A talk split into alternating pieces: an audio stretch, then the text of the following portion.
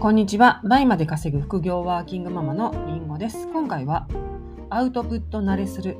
についてお話ししていきたいと思います。このラジオではりんごが実際にやっているノウハウやどうやって倍まで稼げるようになったか、またビジネスをママ目線でもお話ししていますので、気になった方はフォローしていただけたら嬉しいです。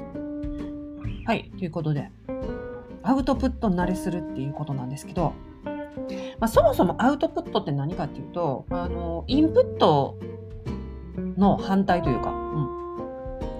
あの、インプットはまあ、あの、わかりますよね、大体。入力っていう意味なんですけど、で、えっ、ー、と、例えば倍まで言うとですね、まあ、いろんなノウハウを知ったり、まあ、勉強会とかセミナーとか、あと教材とかいっぱいありますよね。そういうのを、で、自分に、まあ、入力、新しい情報とかスキルを身につけていくっていうことはい、それを入れるってことですね。うん、で、それを入れるだけではインプットだけじゃないですか。で、それをさらにですね、アウトプットとセットにしなきゃ本当に意味がないんですね。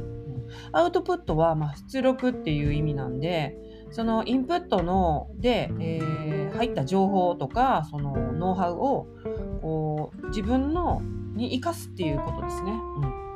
ん、はい。で、あのこのアウトプットが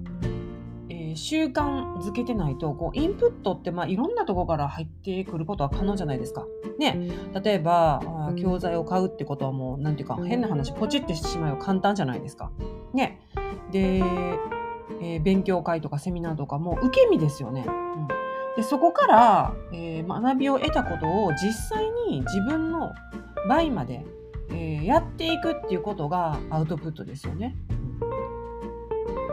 そう。でそれを何をするかっていうのをこうまあ体系立てて、えー、整理するのもアウトプットの一種なんですけどもこれをねセットでしなきゃ本当にあの全く意味がない。ゼロっていう感じです。はい。あの結局結果出さなきゃゼロっていうので知っててもやってないかったら何の意味もないじゃないですか。その情報ってね。はい、っていうのでこのアウトプットの癖をつけるっていうのがすごい重要ですね。何かしらインプットしたらアウトプットするっていうことです。うん、で、これって、ま、私もね、この BUYMAやるまで全く意識しなかったし、このワードすら知らなかったんですよ、本当に。ビジネスマインドがゼロだったので、全く知らなかったんですけど、あのでも BUYMAをこう学んでいく中でアウトプットしなきゃいけないんだなっていうのが分かりできるだけね意識的にもうインプットしたらアウトプットをこれセットでするように、えー、心がけていくとあのこれは慣れてきます、うん、最初はすごい大変なんですよ。慣れてないから。で普段からそうやって考えること自体を慣れてない人が多いかなっていうふうに思います。特に日本人はその言われたことをやることに慣れてる人がすごく多いしで、えまあそういうふうな教育ですよね。結局その義務教育が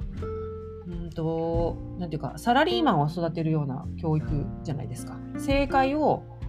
テストで書かす。記憶力テストみたいなとこありますよね。クリエイティブテストなんてないじゃないですか、うん。いろんな考え方があっていいんだよっていうようなテストじゃないんで、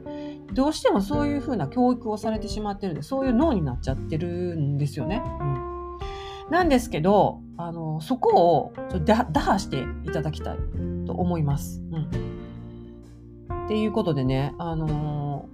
ー、ぜひですね、このアウトプットを癖づけていってほしいんですね。で、私も、あの、最初癖づけるまでは、本当にもう、うんうんなって、あの脳に汗をかいて、っていうような状況です。まあ、新しい学びを入れた時はもうあのどんな状況でもそうなんですよ。やったことないことやる時って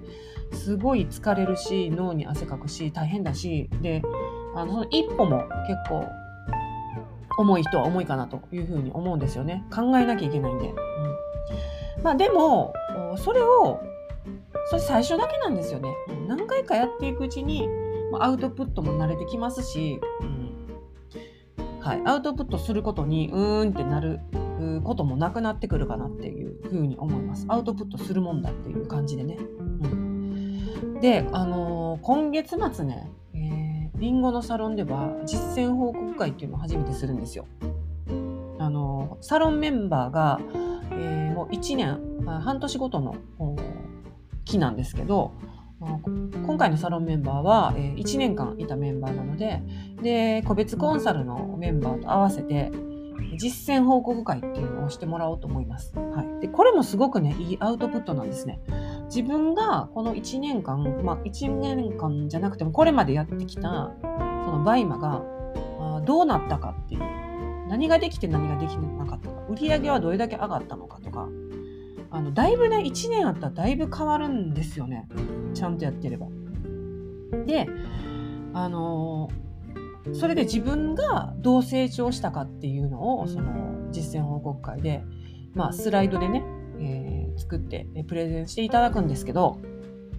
だから人と比べてどうとかじゃなくて本当によくて1年前の自分と比べてどんだけできるようになって、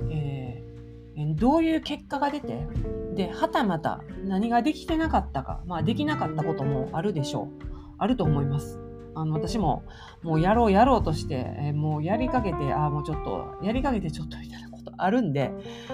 そう。でもやっぱり1年やったらあのかなりできたこともあると思うんでね。そういう過去の自分と比較して、えー、どんな成長をね遂げたのかっていうのをそのプレゼンしてもらうっていう機会を、えー、今月末ね、えー、作ってるんでそれがねすごい、え楽しみですね。うん、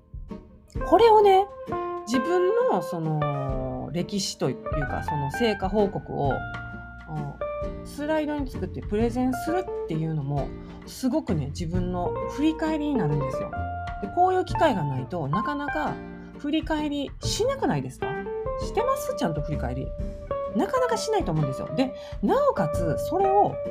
人にプレゼンするんですね。分かりやすく伝えなきゃいけないっていうのであのいろんなスキルが求められます。はい、なのでねあのこれもすごくいいアウトプット